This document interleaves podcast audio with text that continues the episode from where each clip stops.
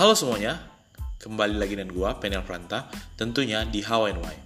Oke, kembali lagi dengan podcast dan kali ini setelah hampir lama vakum dan tidak membagikan apa pun di tahun di akhir tahun 2019 kali ini di 2020 yang udah masuk bulan Februari ini aku bakal mulai nih mengaktifkan kembali podcast aku karena salah satu resolusi aku adalah kembali nih mengaktifkan podcast dan memberikan sharing-sharing ilmu kembali melalui wadah ini.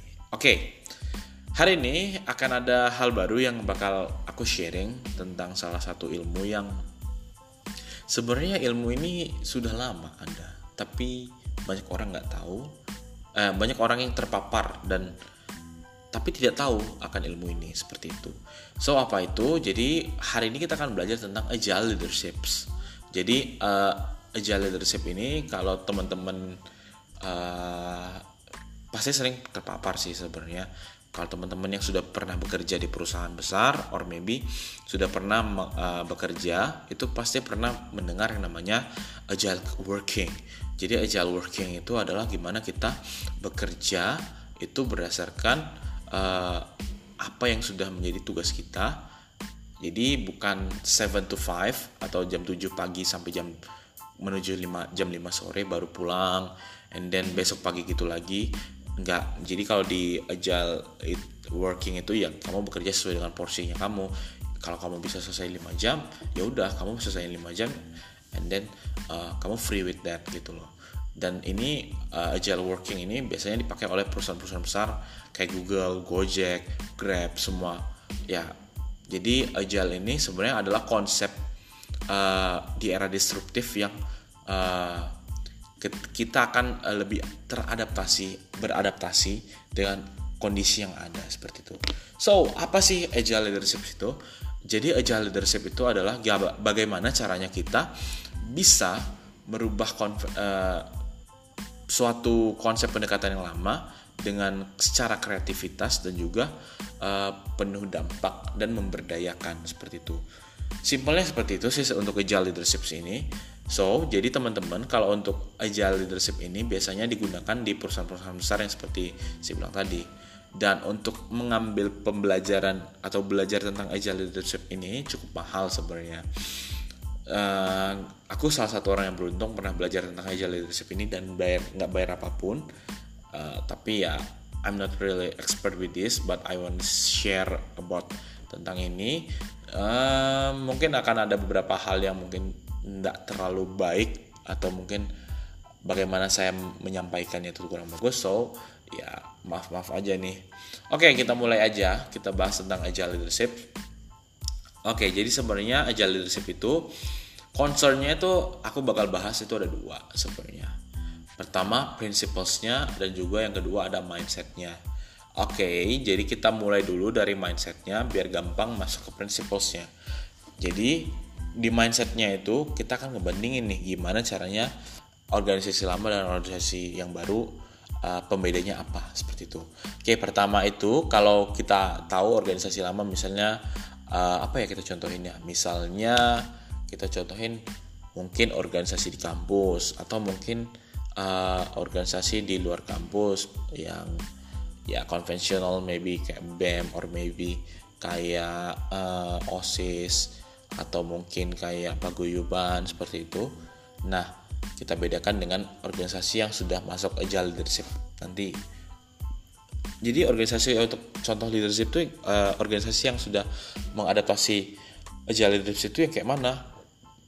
banyak sih sebenarnya dewasa ini dan dia pasti bakal fokus kepada daerah volunteering dan juga um, social impact seperti SE mungkin dan juga uh, kegiatan-kegiatan social entrepreneur atau maybe social uh, impact ataupun kayak filantropis gitu arah-arahnya gitu. Oke, okay, pertama mindset yang pertama itu ada uh, pada uh, kalau yang organisasi lama itu pada berfokus pada hasil.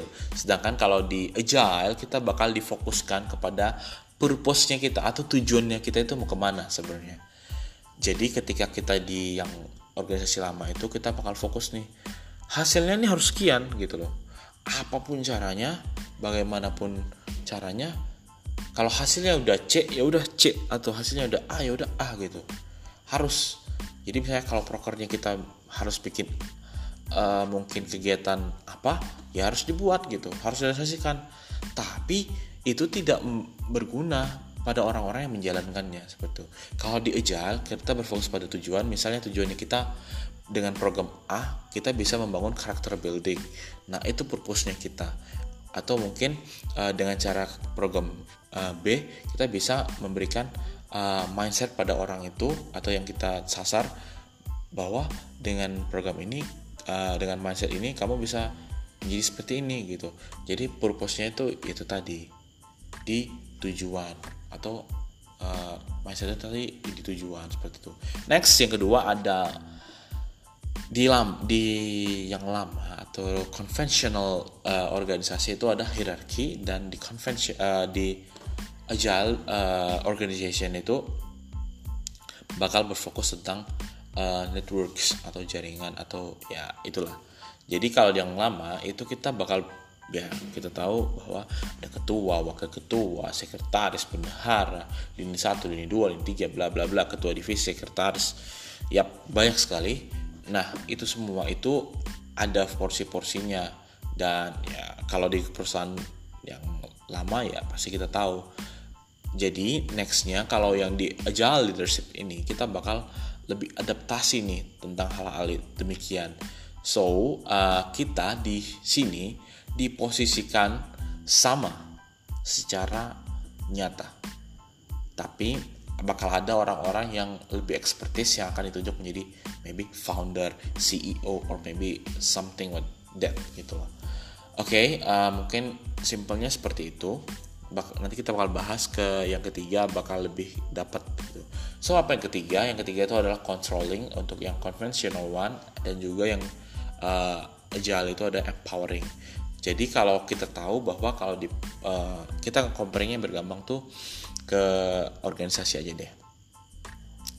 Misalnya organisasi A, ketuanya A, uh, terus wakilnya B, terus ketua divisinya A, B, C, D, E. Nah, uh, itu semua itu bakal dikontrol oleh ketua. Jadi harus ngikut dengan kata ketua seperti itu. Ya susah kalau begitu ya kan. Akan lambat kerjanya terus ya banyak kontrol-kontrol kalau di perusahaan besar pasti ada nego-nego segala macam ya tidak bakal efektif dan juga tidak akan membangun so kalau di yang kon, uh, agile leadership ini dia bakal fokus tentang empowering jadi ngapain nih gue nyari orang luar kalau ada anggota gue yang mampu untuk apa uh, develop ini ya udah aku gunain dia untuk jadi kita berdayakan dia aja ngapain orang lain gitu. Simpelnya sih seperti itu sih kalau untuk di um, agile seperti itu.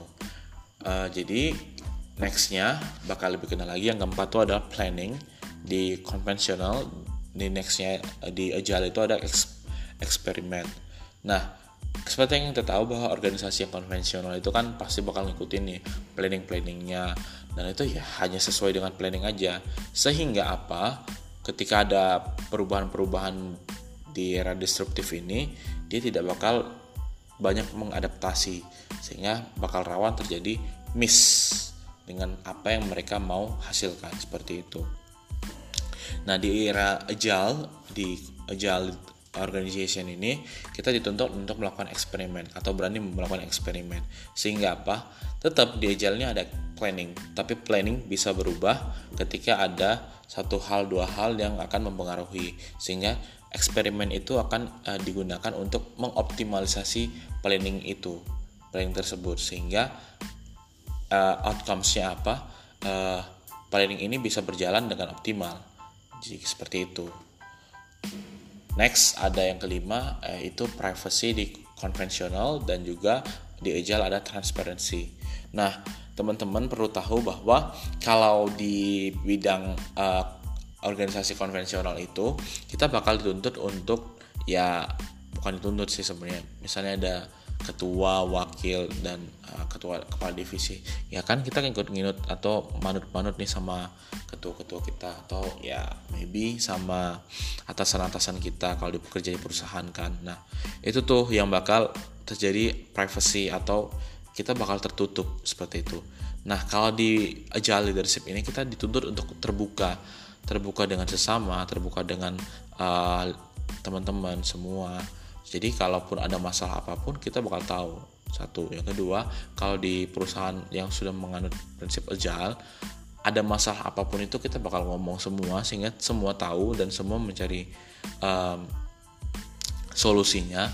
Tapi bakal ada tim yang akan menimbang kembali solusi itu yang mana yang baiknya seperti itu. Jadi ya jalan ini lebih adapta adaptasinya lebih bagus lah seperti itu.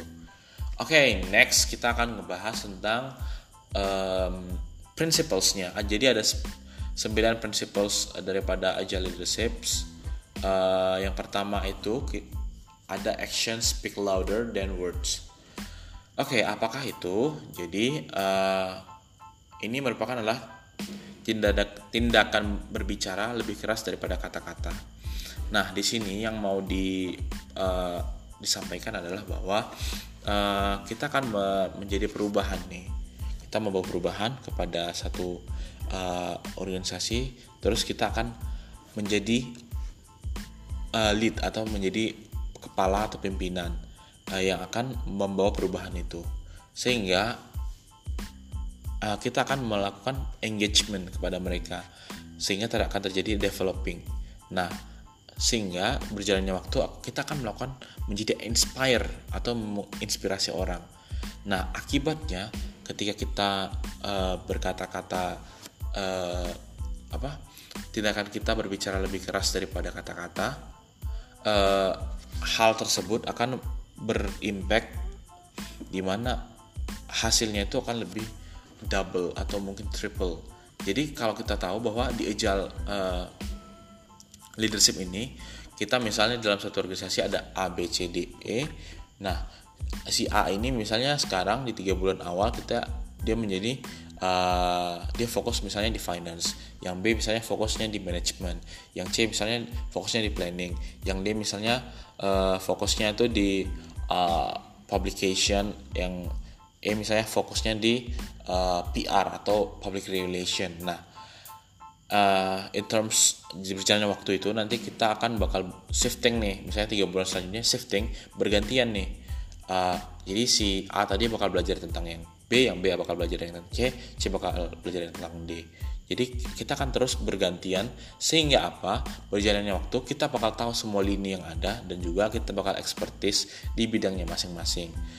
Uh, jadi sebenarnya ini ada konsep yang bakal berguna bagi teman-teman yang menggeluti di bidang uh, social uh, social enterprise, di bidang uh, entrepreneurial, and then di bidang organisasi sebenarnya juga baik sih. Cuman um, kalau untuk yang terms satu tahun organisasi kayaknya agak lebih sulit.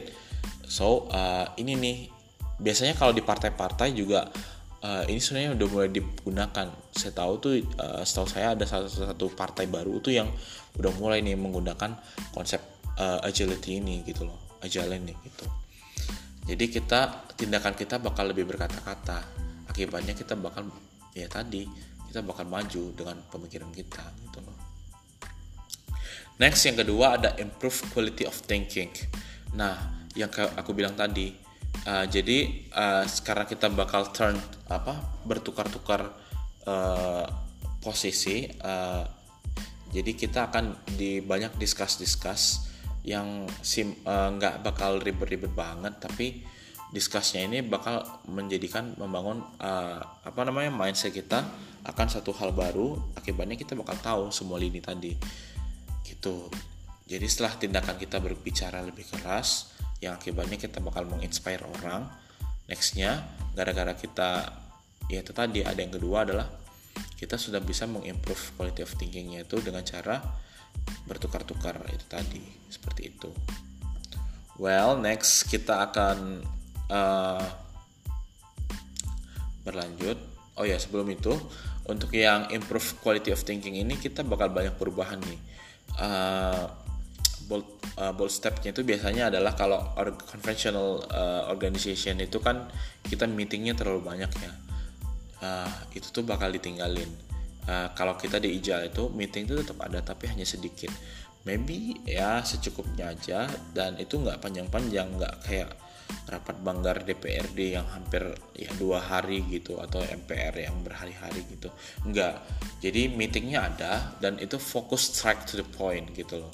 Apa yang mau dibahas dibahas. Is it a problem or not? Ya will kita bakal lihat gitu loh. Um, so uh, di sini di quality of thinking ini juga kita bakal dibentuk tentang berbagai banyak uh, berbagai macam framework uh, mungkin analyzing uh, khususnya tentang research juga. Yang paling fokusnya mereka adalah solving problems itu sih sebenarnya. Uh, mungkin nanti kita bakal bahas di next podcast tentang bagaimana cara uh, mem membentuk mindset solving problems kali ya. Well next kita bakal bahas tentang um, principles yang ketiga ada organization improve through effective feedback. Nah ini nih aku suka sebenarnya dari uh, apa namanya? Agile leadership ini. Jadi di agile leadership ini kita bakal dituntut untuk memberikan feedback. Nah feedback ini sangat berfungsi uh, dalam pembangunan uh, organisasi.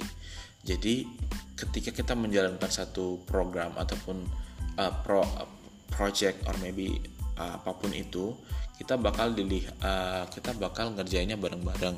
Nah setiap step yang kita lakukan atau kita bilangnya milestone or bold step itu langkah-langkah emas yang kita lakukan itu kita bakal lihat nih apa yang kelebihan yang kita sudah lakukan apa yang kekurangannya. Nah setiap perjalanan itu kita bakal cek cross check cross check cross check feedback feedback gitu loh. Nah impactnya adalah ya tadi kembali ke mengoptimalkan jadinya gitu sehingga ya itu bakal jadi budaya gitu loh. Mungkin kalau pertama-tama kan sedikit awkward ya karena susah sih sebenarnya. Aku juga pertama-tama mempelajari ini kayak apain sih kita butuh feedback? Ya ini itu kan. Tapi ternyata setelah di perjalanan itu bakal penting banget dalam uh, developing kita punya program or project kita gitu sih sebenarnya. Um, jadi ketika kita membuat feedback ini bakal ada satu hal yang bakal membentuk kita banget yang mana hal itu adalah membentuk mindset ataupun quality of thinking yang kita akan terbentuk sebagai kritis people. Ya, Oke, okay. I mean kita bakal terbentuk uh, mindset mindset kritis akan satu hal, uh, semua hal karena kita ya di quality of thinking tadi kita sudah dipelajari berbagai banyak analyzing uh, framework. Terus pas kita disuruh feedback ya udah framework framework tadi kan udah nyantol di kepala. Ya udah jadi kita memberikan feedback juga berbobot gitu loh. At the end adalah kita rapat pun atau memberikan feedback pun ya uh, strike to the point gitu loh. Nah next kita main ke meaning and purpose. Nah di meaning and purpose ini kita kita comparing dulu deh dengan yang lama. Yang tadi yang di awal yang uh, tentang mindset itu kan disampaikan bahwa kalau yang di konvensional itu kan fokusnya pada hasil. Kalau di kita ini adalah fokusnya kepada meaning and purpose ataupun artinya dan juga tujuannya. Jadi agile leadership ini fokus pada uh, membangun dan juga sharing gitu loh jadi yang pertama uh, pemimpin atau lead, leadnya daripada agile ini fokus untuk membangun dan juga berbagi tentang pemahaman dan tujuan bersama terus bagaimana cara membangun sebuah visi perubahan terus uh, kita akan sadar bagaimana hati pikiran mereka gitu loh. Terus menyatukan dan menyalakan visi dan apa yang kita lakukan ke depannya gitu. So jadi kita bakal berfokus pada future-nya kita gitu loh. Uh, ke masa depan kita gitu. Jadi organisasi ini udah berpikir tentang 5 step ke depan or maybe 10 step ke depan gitu loh. Jadi ya nggak hanya stuck-stuck di situ aja gitu. Oke okay, next kita bakal bahas principles yang kelima yaitu emotions. Nah emotion ini yang bakal bener-bener dipakai kalau di agile leaderships well uh, emotion ini ya ini kita ada satu tagline itu namanya it's all about emotions jadi inovasi dalam kita punya organisasi itu adalah tentang emosi. Framework framework yang paling sering kita gunakan itu ya tentang yang berhubungan dengan emosi. Salah satunya adalah user experience, user interface, maybe um, apa lagi ya, six hats. Ya, itu framework framework itu yang uh, bakal berguna dalam pengembangan organisasi kita. So, uh, ketika emosi ini uh, ada pada prinsipnya kita dan kita mengerti impactnya adalah kita akan mengetahui nih dengan emosi kita bisa mengoptimalkan yang mana aja dengan emosi kita bisa mendapatkan apa aja dengan emosi kita bisa mengkreat apa aja gitu loh jadi um, banyak banyak orang berkata juga orang paling kreatif ketika mereka merasa termotivasi terutama oleh minat, kenikmatan, kepuasan dan juga tantangan dari pekerjaan itu sendiri.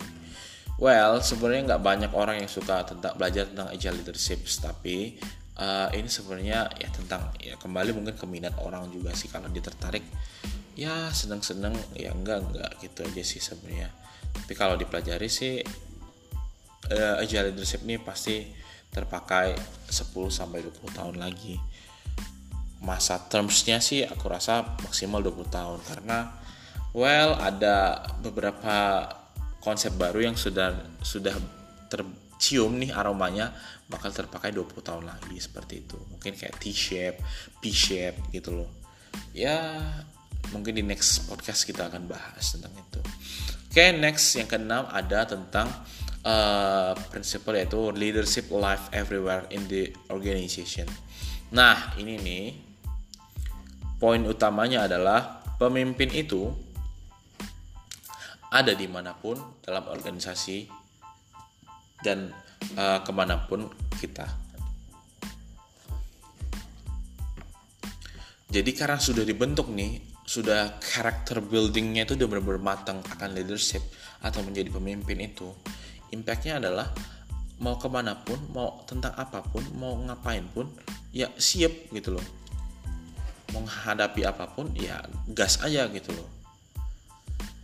Ya jadi ya gampang aja hidup itu gitu loh. Mau ada masalah apa pun ya lu udah tahu jawabannya kompleks problem solvingnya apa gimana step-step yang harus lu lakuin gitu kan.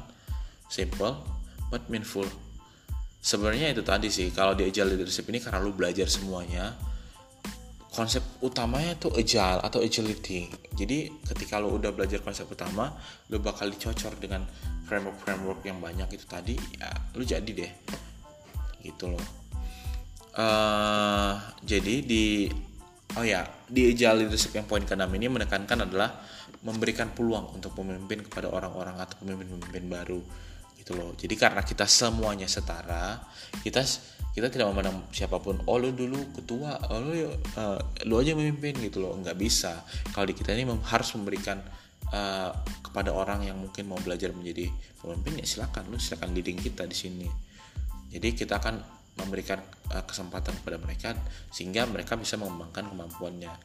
Itu next poin yang ketujuh adalah leaders devolve with appropriate power authority Nah, apa itu? Oke, jadi itu adalah para pemimpin melimpahkan kekuasaan dan otoritas yang tepat. Gitu loh. Jadi karena semuanya itu sudah dibahas tentang uh, apanya?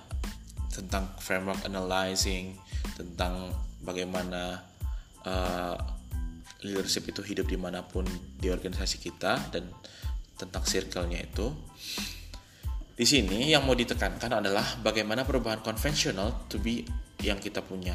Jadi kalau yang konvensional itu kan kita cenderung akan delegasi. Nah kalau di agile ini fokusnya adalah empowerment. Jadi um, bagaimana caranya kita menghubungkan lalu mengengage atau mengkawinkan lah ceritanya baru bagaimana caranya kita mengenergizing. Jadi ketika kita sudah dapat leader yang hidup di tempat kita starting awalnya sebelum dia jadi hidup di tempat kita adalah kita bagaimana kita menghubungkan dia membangun tractionnya dengan dia. Terus ketika dia oke okay dengan kita kita melakukan perkawinan dengan dia. Ya simpelnya bukan perkawinan sih. Tapi uh, kita akan menyatu dengan dia akibatnya apa? Dia punya energi. Nah di dalam energi di dalam agile leader ini kita setiap orangnya itu harus tahu nih energizing apa um, apa kita bilang ya uh, energi resource-nya dari masing-masing orang yang ada di dalam organisasi kita itu apa aja. Misalnya si A ini kalau lagi ada masalah energi resource-nya dia harus makan. Ya udah kalau dia ada lagi ada masalah lu kasih makan. And then masanya kelar gitu loh. Dia nggak bakal stres-stres banget mikirnya gitu loh. Gitu atau mungkin yang lain ya tinggal adaptasi gitu loh Well, kita lanjut ke poin 8 yaitu collaborative communities achieve more than individual. Nah, ini yang sebenarnya lebih uh, gue seneng dan respect sih sebenarnya dengan jalan leadership ini. Jadi kita dituntut untuk melakukan uh, kolaboratif. Jadi kita bakal banyak partnership daripada uh, apa ya uh, kita bilangnya kita bakal banyak bikin partnership partnership dengan teman-teman. Kalau misalnya yang lama kan ya harus ada hitung-hitungannya misalnya organisasi A dengan organisasi B lu bisanya apa? Gitu loh. Kalau di kita misalnya oke okay, simpel kita gue mungkin cerita yang gampangnya aja lah. Aku misalnya mau buat event ya kan? Kalau yang konvensional organisasi kan aku mau buat event tapi kita harus bayar kan ke tempat acara ke tempat venue yang mau kita apa. Nah di kolaboratif ini kita tidak harus bayar di tempat. Tapi kita harus pikirin nih how we gimana kita membayarnya itu. Jadi kita tinggal partnership. Oke misalnya gue ketemu partner gue tempat nih ceritanya. Ah, gue mau bikin ini nih bro. Mau bikin acara nih bro gimana caranya bro? Uh, bisa nggak gue pinjam tempat lu tapi nanti gue kasih misalnya impactnya adalah gue gua ajarin lo tentang agile leadership itu misalnya. Atau maybe lu mau bikin bisnis ya uh, oke okay, mau bisnis apa? Lu udah ada mentor belum? Kalau belum ada gue kasih deh link mentornya gitu loh. Jadi ya simpelnya sih itu sih. Jadi kolaboratif itu lebih enak gitu loh. Uh, mungkin gue kasih ya gimana caranya membangun uh, apa namanya kolaboratif yang sukses kali ya. Pertama kita harus memastikan terlebih dahulu dia mau melakukan kolaboratif gitu loh. Yang yang kedua yang selanjutnya adalah kita harus uh, mende, apa mendivine atau mendefinisikan dan menyetujui. Ya yang pertama tadi sih uh, bagaimana mendivine atau menjelaskan secara utuh-utuh dan pahit-pahitnya dari awal kepada mitra kita. Apa sih tujuannya? Apa sih goalsnya? Apa sih impactnya? Segala macam gitu loh. Selanjutnya kita berkomunikasi secara terbuka dalam tim dan saling berbagi informasi. After that kita lanjutkan dengan mencari konsensus ataupun tujuan tentang dan metode untuk menyelesaikan tugasnya. Lalu kita kenali nih kenali dan hargai kontribusi semua orang jadi kita approach kita udah approach orang nih jadi partner kita. Tapi lu harus tahu diri juga dong bro gitu loh. Misalnya at least lu kasih saya thank you banget bro after event misalnya kan thank you banget bro lu udah support event kita begini-begini gitu loh. Nextnya ada identifikasi hambatan dan atasi masalah ya pasti bisa sih. Nextnya ada tempatkan sasaran kelompok di atas atau yang pribadi dan atau pengakuan. Yang terakhir ada bersiap untuk minta maaf atas kesalahan uh, dan maafkanlah. Jadi kalau di agile uh, kalau membuat successful collaboration itu ya kudu semuanya jelas dari awal. Terus komunikasinya itu harus dibangun dengan baik. Dan juga kita harus memberitahu bahwa goals yang ingin kita bangun itu sebenarnya dari awal tuh apa. Terus kita harus bangun nih eh, respect kita dengan semua orang yang berkontribusi dengan kita. Terus kita harus identify nih apa aja sih bakal masalah-masalah ke depan. Terus tantangan-tantangan ke depan tuh apa aja sih? Terus kita bakal apa aja yang kita butuhkan gitu loh. Terus kita harus siapin nih semuanya. Bahkan kita harus siapin adalah yang paling buruknya adalah apologize apa uh, minta maaf apologize uh, jika misalnya kita ada masalah gitu sih. Oke okay, uh, jadi kalau di apa ya ini namanya kolaboratif ini ada key role sebenarnya nanti gue bahas gue affairs ini kita bahas. Uh, yang ke terakhir yang kesembilan itu adalah great ideas can come from from anywhere in the organization. Jadi karena kita adalah orang-orang yang opennessnya sangat tinggi teman-teman kita bakal terbuka dan saling uh, bertukar pikiran itu sangat gampang. Jadi gagasan hebat itu datang dari mana pun dari siapa pun yang ada di organisasi kita. Karena kita sama-sama udah apa ya kita adalah circle yang benar-benar learning. Kita yang circle yang benar-benar belajar bareng lah gitu bilangnya kan. Jadi ini ini adalah sebuah organisasi yang siap berproses siap belajar bareng gitu loh. Dan semua siap dibentuk gitu. Jadi sebenarnya dengan 9 konsep ini ya lu pasti bisa deh jadi orang hebat. Hebat secara uh, mindset sih sebenarnya. Uh, kalau lu bisa implementasikan dengan dan akuisisi baik lu bakal menjadi orang yang lebih hebat lagi. Kolaborasi apalagi ya kan? Oke okay, jadi kita masuk yang terakhir adalah key role of the child leadership yaitu uh, apa namanya bagaimana caranya kita uh, melakukan atau membawa orang dan membantu mereka menjadi aware terhadap eh, kebiasaan-kebiasaan yang tidak kolaboratif itu loh. Ya menjadi agile leader itu tantangannya banyak. Ya uh, terutama tuh adalah trust. Orang bakal banyak nggak percaya awalnya mungkin. Atau kalau yang sudah terbiasa terpapar dengan agile kayak gue uh, gua gitulah ya masa pertama gua gue pasti percaya sama orang awalnya. Tapi kalau berjalan uh, waktu lu nggak pernah ngasih apa namanya lu miss miss dengan apa yang sudah lu janjikan di awal ya gue nggak akan percaya dengan lu lagi gitu loh. Nextnya adalah konflik. Nah konflik itu adalah uh, tangga stage keduanya ketakutan akan konflik itu memang harus dihati-hati. Jadi ketika kita menjadi agile leader kita harus berhati-hati dalam konflik. Jadi kita harus ya mencairkan suasana itu aja kalau ada konflik. Terus yang tangga keempat itu adalah lack of commitment. Menjadi agile leader itu adalah sebuah komitmen.